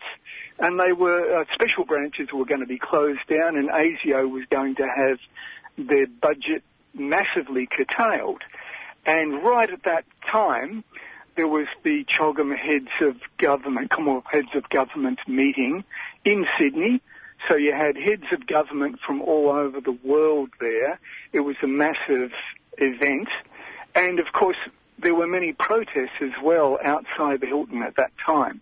And what happened was a bomb went off that we believe was planted in a garbage bin outside in George Street. A uh, garbage truck came along, picked up the rubbish, put it in the back of the truck, compressed it, and it exploded. And people died in that. Luckily, it was the middle of the night sort of thing, and so there wasn't that many injuries. This resulted in uh, a huge investigation that eventually three members of the meditation group in Ananda Marga were arrested and convicted, spent seven years in jail for this, and then were acquitted. And that's the most important point. They were fully acquitted. A fellow Evan Pederick has actually been convicted of it since then, but his testimony is so full of holes that it appears that he actually didn't have anything to do with it, really. Were they compensated for those lost seven years? Oh, a absolute trivial amount. They were compensated for seven years wrongly imprisoned in jail, $100,000 each. When the going amount in New Zealand and in Britain on similar kinds of miscarriages of justice is a million dollars each. And this was basically to just shut everyone up because people were saying this was such a travesty of justice. So yeah, it was a token amount. When did you get to meet the three men? I knew them before they were actually arrested on these charges and then subsequently went on to make the documentary about it with Arena and Nick. All right. Well, who bombed the Hilton and who didn't? uh, well, that's what the documentary is about. At that time, they hadn't yet been acquitted. So this documentary was explaining the case in detail in an attempt to set them free, which it ultimately did along with the work of a, an enormous amount of people. Not just our documentary, but who did it? No one knows exactly who did it except those who did it, but what you need to do is to follow who benefited from the bombing. Clearly, Ananda Marga didn't benefit from the bombing, and it's not the sort of thing they do. They are a socially active meditation organisation, but they're not terrorists. So they didn't do it. Who else might have done it? You need to go back to what I said initially, which was that ASIO and Special Branch were in deep, deep trouble. When the bomb went off, all of that totally evaporated. ASIO's budget was tripled. Special Branch were allowed to continue in doing what they were doing and what ASIO had been doing illegally was actually made legal. So they were doing illegal phone tappings and house breakings and an enormous amount of things. These were all legalized after the Hilton bombing. So you have to ask the question, if those were the ones who benefited from it, did someone within those organisations do it? And there's a lot of evidence that points to that. We look at the lives of those three men now. One, of course, is Dr. Tim Anderson, well yes. known on 3CR. Who were the other men? And have you been able to keep in touch with them, or did they keep in touch with you? Yeah, we're in touch generally, not on a regular basis, but um, Paul lives up in Maleny now, and Ross, I can't remember where he is, somewhere in Australia, just living a good life and putting all that behind them. Overseas, now you've been overseas many, many times. Tell us about some of the, the adventures you've got up to overseas. Oh, besides doing a lot of travelling, I've actually uh, worked in a number of countries in various roles, mostly around international development. I ended up in Sudan a few years ago, Sudan in Africa, and uh, ended up making a number of documentaries there, some for the United Nations, the World Health Organization. I do some medical documentary work. Uh, so I was working for the Sudanese Center for Research in, into mycetoma, which is a very interesting tropical disease. It's either a bacteria and or a virus, and it's a tropical flesh-eating bacteria. The one I really enjoyed in Sudan was making a documentary for archaeologists. A lot of people don't realize there's more pyramids in Sudan than there is in Egypt. Archaeologists working on iron production 3,000 years ago. So it's believed that Sudan was actually exporting iron to India and China and making it before it was even being made in Europe. So uh, the Sudanese history is fascinating. Many countries to the north of Australia or to the north east of Australia, just leave out Bougainville for the moment, but you have done a lot of work in Asia. In Asia, yes. Spent a lot of time in India, a couple of years in Bangladesh, Thailand, travel through Cambodia, etc. Bangladesh was very interesting because I arrived into Bangladesh in 2008 when they had just had their first real democratic elections in 30 years. Members of both sides of parliament had to be released from jail for the elections to happen. And Sheikh Hasina won the election at that time, and she was a reasonably good progressive and has managed to stay in and slowly advance Bangladesh, which is a very difficult and troubled country, largely due to the civil war with Pakistan at the time. But when I arrived there, there was an attempt to overthrow Sheikh Hasina's government with fundamentalist Muslim elements. It's still going back to the civil war of Pakistan, where they want to undermine Bangladesh. They attempted to overthrow the government, and I was just up the road from the military encampment where this began and I had uh, uh, media contact me to go in and film that as well. So I was kind of in the thick of that for a while, and luckily that was stopped. The military were going to go straight in and just shoot everyone. And Sheikh Hasina turned up on the spot and said, no, let's have a look at what is happening and send people in to negotiate. And that basically stopped the bloodbath. Yeah, that was good. And you've basically stayed out of trouble in the different countries that you've been to? yes, I had stayed out of trouble. I'm just thinking about yeah. when you were in Indonesia or recently Thailand. There's been a lot of um, problems in a few of the countries to our north. Yes, there has. There's a lot of things going on, and many countries are struggling and saying they need to approach democracy in their own manner. And this is hard to understand when we come from the Westminster one of like, well, how can you do it where your military is jumping in and out and so on? And in some countries, I think this is a valid way of looking at a country progressing. So if I take Sudan, for instance, where currently it's ruled by a military dictatorship where the president is wanted for war crimes and crimes against humanity, talking to Sudanese friends there, they kind of go, well, we're very worried if there were to be an Arab Spring in Sudan, as Egypt had, that it would actually disrupt the whole country so badly that it might fall totally into uncontrollable civil war like Libya or Syria. There are so many factions there. They say they would rather see a more moderate change in getting rid of the current president and some other group coming in within his own party and group where they're more moderate rather than just a total overthrow. And I can understand their concerns about that. What was your focus in New Zealand? I married a Kiwi. that was my main focus there. I think at the time when I first went over there, I was uh, teaching yoga and meditation the main focus today is going to be on Bougainville. Have you had a, an interest and involvement with Bougainville going back many years? No, I don't. I knew about the Bougainville Civil War. I didn't really learn as much as I now know about it. And, and that's largely due to the way Australian media handled it. And they didn't really inform very much of the Australian public what was happening there. It was a 10 year civil war that uh, ended up in the death of, of 20,000 people.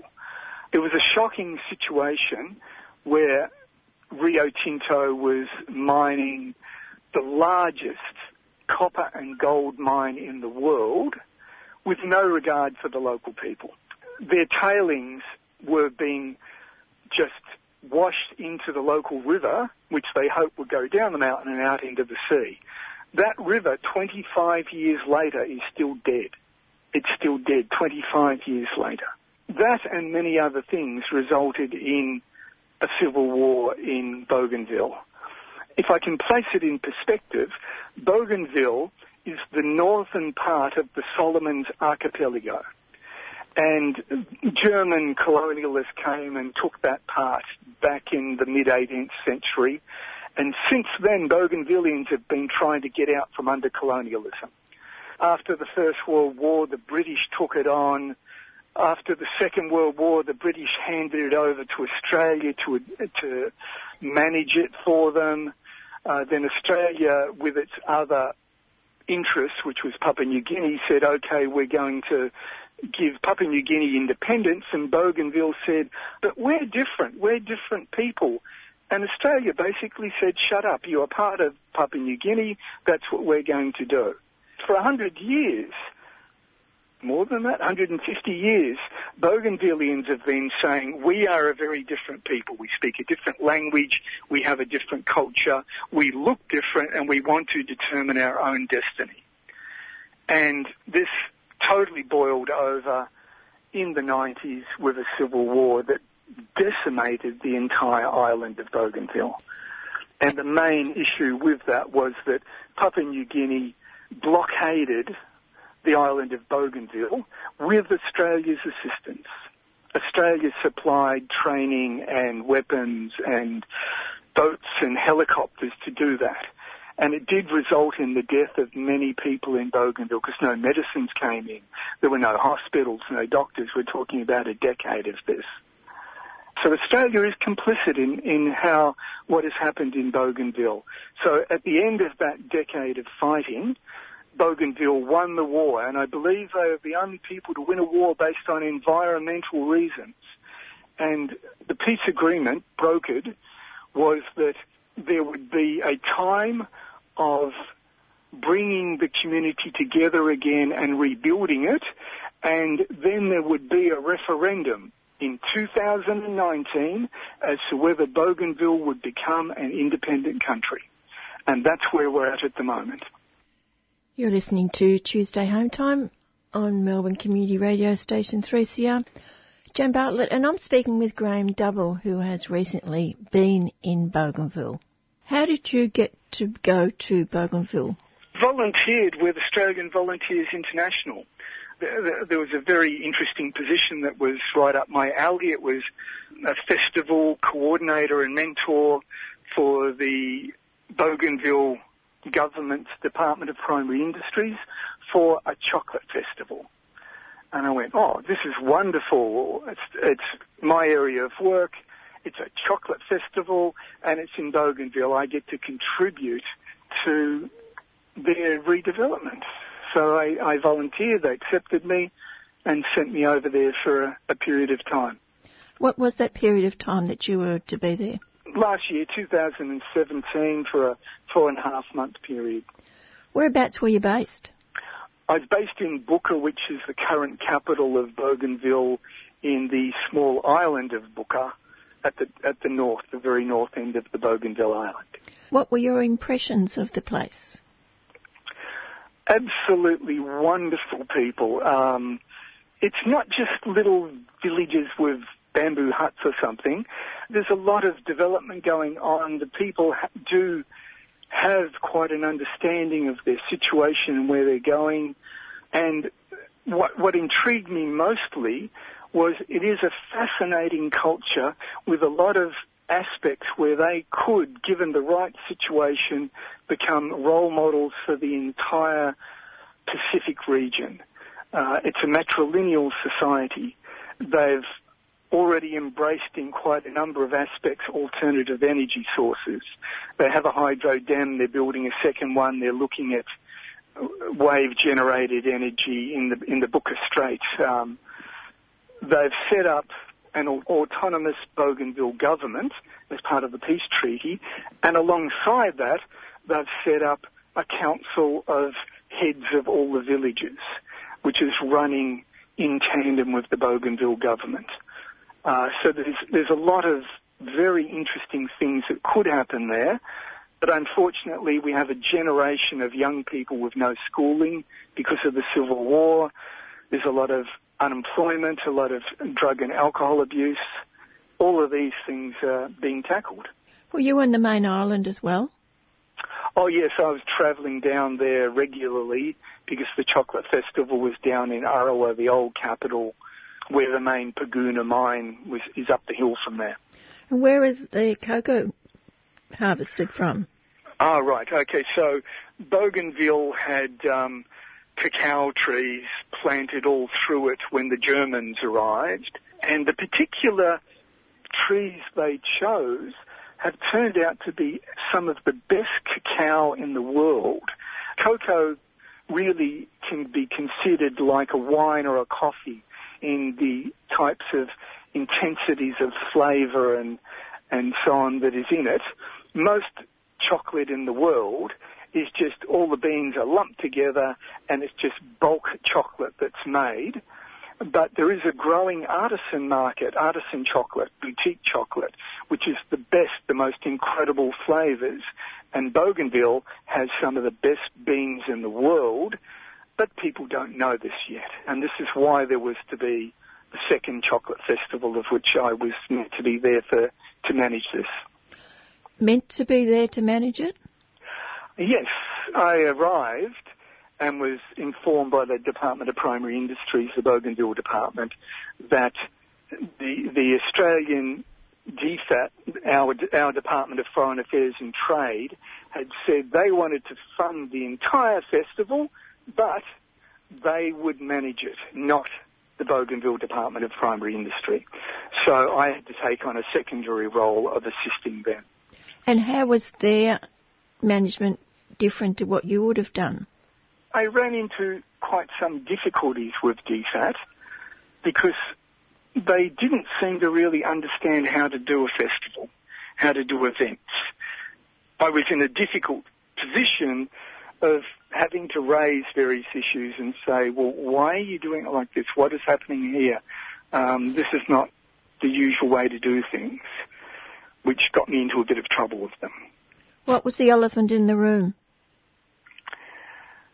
Well, when I started to raise issues around why haven't you got, or they actually had a website and a Facebook site, why aren't you opening those and placing information, information for the world to know about the chocolate festival? And they had an excuse that they needed a password and they couldn't get it. and uh, when I raised, well, why don't I open a web page in the Department of Primary Industries? And I was told, no, you cannot open a web page, you cannot open a Facebook page. And these things just left me quite confused, and it was one after the other, which just didn't make sense. And as I raised those, eventually I was told to shut up. So what was the elephant in the room? Well, it's really a matter of DFAT said, asked uh, AVI, my, my uh, employers, that I should be sent back to Australia, and they refused to do that because I hadn't actually done anything wrong. Can I just stop you for a moment? What's DFAT got to do with AVI anyway? Well, DFAT does fund AVI, but indirectly, AVI is its own, it's an NGO that runs volunteers around the world in international development. Uh, they're a wonderful organisation. I'd commend anyone to join it if you want to get involved in something overseas and you have skills. But it has nothing to do with it. DFAT just spoke with them and said, we want you to, to uh, send your person, Graham, back to Australia. And when asked why, they were just told that I wasn't a, a, a team follower and I didn't understand the big picture. That was their only reason for me being sent back. And the question has to ask, what team did they expect me to be playing on? And what was the big picture? And eventually the chocolate festival went ahead, but under the management of DFAT, no one in the world knew about this. In effect, it went on in Bougainville, it happened, but it didn't get out to the world that there was this incredible chocolate, this incredible cacao beans that could be there. Now, artisan chocolate, artisan cocoa beans, fetches top dollar. So if this were to succeed, because there is so much good cacao there, it would be a very, very good in- income source for Bougainville. You have to ask the question, what was going on? Were they just that incompetent? I spoke to a lot of people what I, what I thought was going on with this. And all I can say is that they did, in effect, put a stop to, at that time, cocoa being considered as a serious income source for Bougainville as it goes into its referendum and as it tries to govern its region, its area. And what was happening alternative to that was that, the Bougainville government was being told by many different stakeholders that the only way they could go forward, the only way they would ever have independence was that they must open mining again. And so you have to ask the question if DFAT was putting a stopper on the cocoa industry as an income source, was it because they wanted mining to be the only possible option for Bougainville to go forward? I still can't understand what DFAT were doing in Bougainville. They're a, you know, the Department of Foreign Affairs and Trade. They work in a lot of different areas of international development, and uh, Australia has a very heavy contingent in Bougainville. They have the only office outside of Port Moresby, the capital of PNG, in Bougainville. How seriously they're taking it. Well, they're taking the mining seriously, aren't they? Well, they are, yes. But there's many things going on in the whole geopolitical situation of the Asia Pacific, and everyone sort of knows now about China is getting quite involved in the Pacific area, and Australia is very concerned about this. But it's not just Australia. Australia has said that they consider themselves the deputy sheriff of America in the Asia Pacific region. So, in my opinion, that whole approach is a very colonial approach. It doesn't bode well uh, uh, for Australia. Rather than being there and supporting Bougainville to determine its own future, where they want to go, I think Australia's diplomatic approach is we want to manage these countries. We want to direct them where we think they should be going, rather than empowering them to go ahead and determine their own future. How many farmers and artisans do you believe were impacted by this decision by DFAT? Well, I think it was the whole the whole region of Bougainville. Mm. It's not just an individual farmer. You know, there's, what is it, 250,000 people in Bougainville. It would have affected the entire country to not support their cocoa industry to go forward on the international stage. What other industries are there that could be economic support for a new country? Maybe just to put it in context, up until the end of last year, the Bougainville government was saying very clearly that we have to open mining. And this was under the insistence, as I said, of many stakeholders, of, PNG and lots of different international mining groups are there trying to get in. There's, there's mining potential all over Bougainville, not just the Panguna copper and gold mine. Up until the end of last year, the Bougainville government is going, we have to go forward, we have to open the Panguna mine. And there was a lot of controversy around this. where many people going, no, no, no, no, we don't want the mine. And there was a lot of confusion as to whether the local landholders, the indigenous landholders of the Panguna mine area, wanted the mine open. And as part of the peace treaty, what was stipulated in that was that before any mining can be done, indigenous landholders must give their consent, as well as the Bougainville government. And so there was confusion there, and finally at the beginning of this year, the Bougainville government had a special inquiry that went down to try and sort out, because there were different groups claiming ownership of the land and claiming to speak for the owners of the land. When this committee went down and investigated, they came back with an absolutely clear consensus that the local indigenous landholders did not want the mine opened. At that point, the Bougainville government could clearly say, we're not going ahead with mining at this stage without upsetting these stakeholders who were splashing a lot of money around. They might be splashing a lot of money around, but you've only got to look back to when that mine was operating. The money wasn't splashed around for the people then.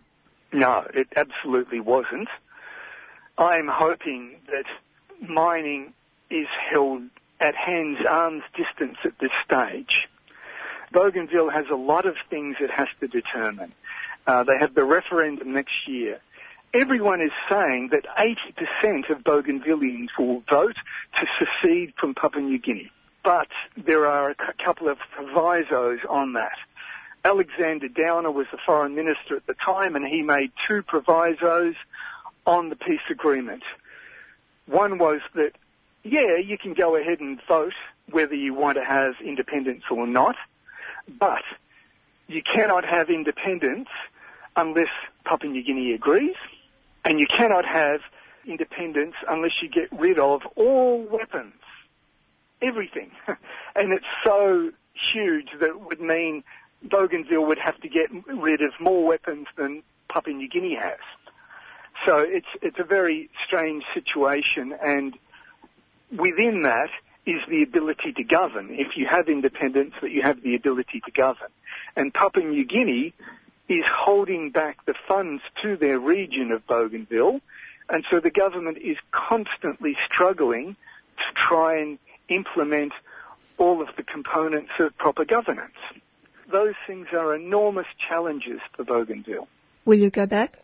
I'd love to go back. I was invited to come back for this year's chocolate festival by the Department of Primary Industries. And I said, if I'm not doing other work, uh, last year I had some time where I could take off that time from my my paid work. This year I'm a bit more busy, but I would love to go back. I have a lot of wonderful friends there, and my heart goes out to them that they can make their area, their region work as they want it. I've been speaking with Graham Double, who last year was unceremoniously kicked out of Bougainville. And as I said, the elephant in the room, and I think you've worked that one out for yourself. It's coming up to three minutes to six o'clock. That's all for me for today, but I will be back next Tuesday at four o'clock. So stay tuned for Done by Law coming up right on six o'clock. Bye for now.